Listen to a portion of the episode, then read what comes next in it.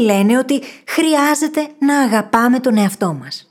Αλλά ρε παιδιά, πώς το καλό το κάνουμε αυτό στην πράξη; Το αγάπα τον εαυτό σου είναι άλλη μία από αυτές τις συμβουλές που δεν είναι πραγματική συμβουλή επειδή δεν σε κατευθύνει και δεν σου δίνει εργαλεία για να περάσεις τη δράση.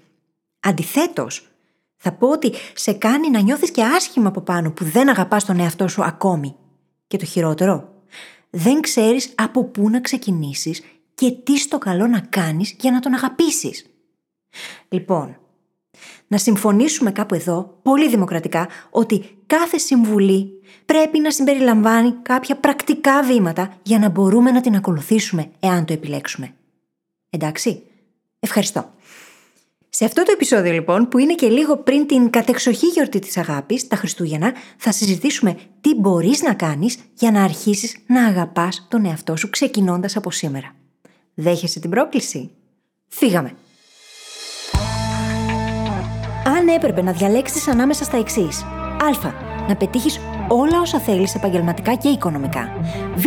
Να είσαι χαρούμενος, υγιής και να έχεις γύρω σου ανθρώπους που σε αγαπούν. Ή Γ να βρεις σκοπό στη ζωή σου και να κάνεις τη διαφορά. Ποιο από τα τρία θα επέλεγες; Λοιπόν, σου έχω υπέροχα νέα. Δεν χρειάζεται να διαλέξεις. Μπορείς να τα έχεις όλα. Το θέμα είναι πώς μπορούμε να πετύχουμε όλα όσα θέλουμε, ενώ παράλληλα είμαστε ευτυχισμένοι και νιώθουμε ολοκληρωμένοι, χωρίς να πρέπει να συμβιβαστούμε. Αυτό είναι το ερώτημα που θα απαντήσουμε μαζί και μας περιμένει ένα εκπληκτικό ταξίδι. Το όνομά μου είναι Φίλης Γαβρίλιδου και σε καλωσορίζω στο podcast μου Φιλισοφίες. Να μην το ξέρεις, αλλά η δική μου ιστορία στον κόσμο του blogging και του podcasting ξεκίνησε με αφορμή την ολόδική μου υπεργαλαξιακά εκπληκτική διατροφική διαταραχή. Βλέπεις, δεν ήμουν πάντα το άτομο που είμαι σήμερα. Είχα πάρα πολύ κακή αυτοεικόνα, είχα εξαιρετικά χαμηλή αυτοπεποίθηση, Ήμουν πάρα μα πάρα πολύ αυστηρή με τον εαυτό μου και η διατροφική διαταραχή στην ουσία ήταν ένας τρόπος να αποκτήσω μια αίσθηση ελέγχου, μια υποτυπώδη αίσθηση ελέγχου μέσα από πολύ αυτοτιμωρητικές και αυτοκαταστροφικές συμπεριφορές. Για ποια αυτοαγάπη μου μιλάς, καρδιά μου λοιπόν; Όχι. Γενικά δεν αγαπούσα και πάρα πολύ τον εαυτό μου. Αντιθέτως, έκανα ό,τι μπορούσα για να τον τιμωρώ. Και μάλιστα, όταν άκουγα αυτό το tip, το πολυσυζητημένο, πολυκυκλοφορημένο «αγάπα τον εαυτό σου», ένιωθα συνέχεια ότι έκανα κάτι λάθος. Τώρα, πριν πάμε παρακάτω στο επεισόδιο, να κάνω ένα disclaimer. Όσα θα πούμε εδώ δεν έχουν σκοπό σε καμία περίπτωση να αντικαταστήσουν τη δουλειά που μπορεί να χρειάζεται να κάνεις με έναν ειδικό ψυχικής υγείας. Αποτελούν όμως πράγματα που μπορούν να βοηθήσουν. Και το λέω αυτό γιατί ίσως βγουν πράγματα στην επιφάνεια που θα χρειαστεί κάποιον ειδικό για να τα δουλέψεις και αυτό είναι OK. Είναι απολύτως θεμητό και φυσιολογικό. Γιατί, όπως καταλαβαίνεις, όταν αρχίζεις να δουλεύεις προς έναν στόχο και αρχίζεις και ξεχορταριάζεις, όπως τα λέγαμε, όσο να πεις, βγαίνουν πράγματα στην επιφάνεια τα οποία ήταν καταπιεσμένα για καιρό. Και θα χρειαστεί να τα επεξεργαστείς, θα χρειαστεί να δουλέψεις μαζί τους. Γιατί αν συνεχίσεις να τα καταπιέσει, θα καταλήγεις στα ίδια αποτελέσματα. Σε αυτό το επεισόδιο, λοιπόν, θα συζητήσουμε πέντε πράγματα τα οποία μπορείς να ξεκινήσεις να κάνεις σήμερα κιόλας για να αρχίσεις να αγαπάς τον εαυτό σου. Και μιλάμε για πρακτικές λύσεις. Μιλάμε για πραγματική συμβουλή. Για κάτι το οποίο όντως μπορείς να ξεκινήσεις και είναι τόσο εύκολο ώστε να μπορείς να το κάνεις, να μπορείς να το εφαρμόσεις. Πάμε να τα δούμε. Το πρώτο πράγμα είναι μία φράση, την οποία τώρα θα στην πω, με κίνδυνο να κριντζάρω εγώ η ίδια που θα το ακούσω, αλλά είναι πολύ αποτελεσματικό ταυτόχρονα, σαν στρατηγική. Μια φράση την οποία χρειάζεται να τη μετατρέψεις σε μάντρα και να ξεκινήσεις να επαναλαμβάνεις αυτό το μάντρα όσο πιο συχνά μπορείς. Είναι πολύ απλό, αλλά μη σε ξεγελάει η απλότητά του, μπορεί να γίνει πάρα πολύ δυνατό με τον καιρό. Και αυτή η φράση είναι αγαπώ τον εαυτό μου. Να αρχίσεις δηλαδή πολύ απλά και πρακτικά να το λες στον εαυτό σου, είτε φωναχτά είτε από μέσα σου. Συμβαίνει το εξής. Το υποσυνείδητό μας γνωρίζει πολύ καλά το συνέστημα της αγάπης. Οι περισσότεροι από εμάς έχουμε δεχτεί αγάπη κάποια στιγμή στη ζωή μας από κάποιον άλλον άνθρωπο. Υπάρχουν λοιπόν ήδη οι αντίστοιχες συνάψεις Και όταν εσύ θα αρχίσεις να το λες, να το επαναλαμβάνεις, ακόμα και αν δεν το πιστεύεις, αυτές οι συνάψεις στο μυαλό σου θα αρχίσουν να ενεργοποιούνται. Και με τον καιρό, μέσα από τη δράση σου, θα ενισχύονται.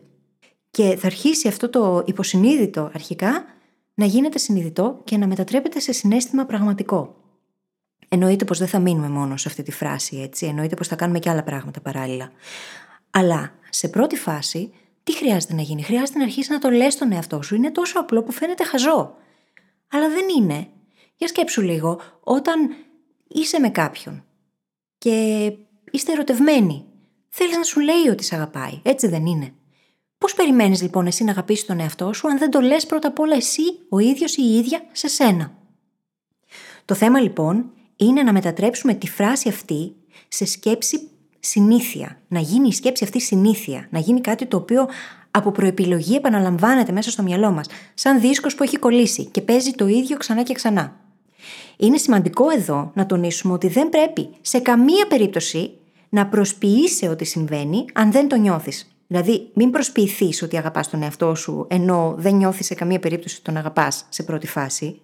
Και μάλιστα, αν σε ζορίζει, θα πρόσθετα στο τέλος και ένα κάθε μέρα όλο και περισσότερο. Δηλαδή ξεκίνα να λες αγαπώ τον εαυτό μου κάθε μέρα όλο και περισσότερο.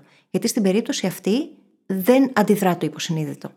Επειδή κάθε μέρα απλά κάνεις κάτι το οποίο προσθέτει και καταλήγεις να αγαπάς τον εαυτό σου λίγο περισσότερο.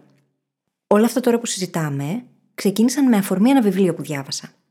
Και αυτό το βιβλίο είναι του Καμάλ Ράβικαντ. Θα το βρεις στη σημειώσεις της εκπομπής στο phyllisgabriel.com και το βιβλίο λέγεται Love Yourself Like Your Life Depends on It. Αυτό λοιπόν το αγαπώ τον εαυτό μου είναι κάτι που βοήθησε και τον ίδιο να βγει από την κατάθλιψη και να αλλάξει τη ζωή του. Και πραγματικά μπορεί να γίνει πάρα πολύ δυνατό, αν αρχίσεις να το κάνεις με συνέπεια. Πάμε στο δεύτερο κομμάτι που είναι δική μου προσθήκη. Προφανώς δεν αρκεί απλά να λέμε αγαπώ τον εαυτό μου και με ένα μαγικό τρόπο θα λυθούν όλα. Όχι χρειάζεται να απαντήσουμε και την ερώτηση πώς αγαπώ τον εαυτό μου. Σε πρακτικό επίπεδο, εγώ αυτό που σου συνιστώ είναι να κάνεις μία λίστα με όλα εκείνα τα πράγματα που για σένα συμβολίζουν την αγάπη. Κάνε λοιπόν μια λίστα. Μπορεί να ξεκινήσεις από το πιο απλό μέχρι το πιο σύνθετο. Μπορεί να είναι ένα μασάζ, ένα ταξίδι, το να πίνεις τον πρωινό σου καφέ, το πρωινό σου τσάι στην ησυχία, να κάνεις journaling, μια βόλτα στη φύση, το να παίζεις με το σκυλάκι σου, να βγαίνεις με τους φίλους σου, να πηγαίνεις στον εαυτό σου σινεμά, οτιδήποτε. Κάνε μια λίστα με όλα εκείνα τα πράγματα που για σένα συμβολίζουν την αγάπη. Γιατί χρειάζεται να τα έχεις εύκολα διαθέσιμα έτσι ώστε να μπορείς να απαντήσεις την ερώτηση. Και η ερώτηση πώς αγαπώ τον εαυτό μου να γίνει κάθε μέρα πώς αγαπώ τον εαυτό μου σήμερα. Και πρακτικά αυτό σημαίνει ότι θα επιλέγεις πράγματα τα οποία πολύ συνειδητά τα σκέφτεσαι σαν πράξεις, σαν δράσεις που κάνεις για να δείξεις τον εαυτό σου την αγάπη. Χρειάζεται να κάνουμε συνειδητά τις ανάλογες δράσεις και το λέω αυτό διότι με κάθε μας πράξη, με κάθε μας δράση γίνεται ένα πάρα πολύ ισχυρό self-signaling. Και self-signaling στη συμπεριφορική ψυχολογία είναι ένα σινιάλο το οποίο κάνουμε μέσα από τη συμπεριφορά μας στο υποσυνείδητό μας. Δείχνουμε δηλαδή με άλλα λόγια, μέσα από τη δράση μας, τι πιστεύουμε και τι δεν πιστεύουμε. Τι νιώθουμε ότι μας αξίζει και τι νιώθουμε ότι δεν μας αξίζει. Και αυτό το self-signaling με τον καιρό μπορεί να οδηγήσει σε μια εξολοκλήρου αλλαγή ταυτότητας. Μπορεί να οδηγήσει στο να καλλιεργήσουμε μια τελείως άλλη εικόνα για τον εαυτό μας. Μπορεί να οδηγήσει στο να αποκτήσουμε αυτή την αυτοαγάπη που μέχρι τώρα δεν ξέραμε, δεν είχαμε ιδέα πώς μπορούμε να αρχίσουμε να τη νιώθουμε. Τώρα, θα σου δώσω ακόμα ένα tip το οποίο θα πάει αυτό που είπα μόλις τώρα στο επόμενο επίπεδο. Κάνε το εξής. Διάλεξε από τη λίστα που δημιούργησες νωρίτερα με τα πράγματα που συμβολίζουν για σένα την αγάπη, τρία πράγματα τουλάχιστον. Διάλεξε κάτι που μπορείς να κάνεις κάθε μέρα, για μένα, ας πούμε, αυτό το κάτι είναι το να κάνω journaling κάθε πρωί με το τσαγάκι μου ή με τον καφέ μου. Είναι το να κάνω ισορροπημένη διατροφή και είναι και το να κοιμάμαι καλά. Σε κάθε περίπτωση, θα πρότεινα να ξεκινήσεις με κάτι μικρό. Διάλεξε κάτι εύκολο, κάτι απλό που να μπορείς να το κάνεις κάθε μέρα. Α πούμε, κάθε βράδυ, αφού κάνεις το ντουζάκι σου, να βάζεις τη μουσικούλα σου και να πλώνει το δέρμα σου μια ωραία κρέμα ή να ανάψεις τα κεριά σου και να χαλαρώσεις με ένα ωραίο βιβλίο. Κάτι απλό, κάτι μικρό, κάτι εφαρμόσιμο, κάτι που να μπορείς να το κάνεις καθημερινά και πολύ συνειδητά να λες στον εαυτό σου ότι τώρα με αυτόν τον τρόπο εγώ δείχνω στον εαυτό μου πως τον αγαπάω. Με άλλα λόγια, να βάλεις την αυτοφροντίδα πολύ συνειδητά στη ζωή σου σαν σύμβολο της αγάπης που τρέφεις προς τον εαυτό σου, της αγάπης που χτίζεις προς τον εαυτό σου. Έπειτα, διάλεξε ένα ακόμα πράγμα το οποίο θα μπορείς να κάνεις μια-δυο φορές την εβδομάδα. Για μένα αυτό είναι το πιλάτες που πηγαίνω καθώς και χρόνος με τους φίλους μου. Για σένα μπορεί να είναι κάτι διαφορετικό. Μπορεί να είναι το να βγαίνεις μια φορά την εβδομάδα για ένα μεγάλο περπάτημα κάπου στην παραλία με κάποιον φίλο και να πίνετε καφέ στο χέρι. Μπορεί να είναι μια εκδρομή, μονοήμερη. Διάλεξε κάτι το οποίο να μπορείς να το βάλεις μέσα στο πρόγραμμά σου, να μπορείς να το εντάξεις και να μπορείς να το κάνεις κάθε εβδομάδα με συνέπεια.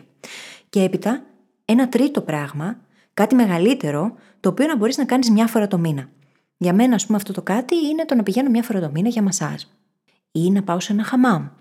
Γενικά, περιποίηση, αυτοφροντίδα. Πράγματα τα οποία τα κάνω για μένα, για να το χαρώ, να το ευχαριστηθώ, να επιβραβεύσω τον εαυτό μου και να του δείξω ότι ξέρεις τι, είσαι σημαντική. Και η αλήθεια είναι πως αυτό είναι πάρα πολύ σημαντικό. Γιατί; Χρειάζεται να βάλεις όλα αυτά τα πράγματα, τα οποία θα έχεις επιλέξει και θα συμβολίζουν για σένα την αγάπη, την αυτοαγάπη, σε προτεραιότητα. Να τα βάλεις σε προτεραιότητα και να μην τα ακυρώνεις για κανέναν λόγο. Κανέναν λόγο. Με εξαίρεση φυσικά το να υπάρχει ανώτερα βία για τον χυψηλόγο, έτσι. Αλλά σε όλες τις άλλες περιπτώσεις, ό,τι και να συμβαίνει, μην τα ακυρώνεις.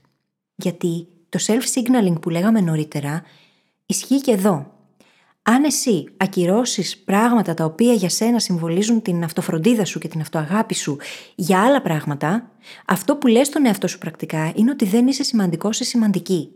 Και όταν το κάνεις αυτό, τα πολλά τέτοια αρνητικά σινιάλα στην ουσία συσσωρεύονται και δημιουργούν μια αρνητική αυτοεικόνα. Άρα καταλήγουμε και πάλι στην αρχή. Και γίνεται αυτό το πράγμα φαύλος κύκλος. Βάλε λοιπόν σε προτεραιότητα όλες εκείνες τις μικρές και μεγάλες δράσεις που αποτελούν αυτοφροντίδα και αποδεικνύουν στην πράξη ότι αγαπάς τον εαυτό σου. Με τον καιρό θα αρχίσεις να το χτίζεις αυτό.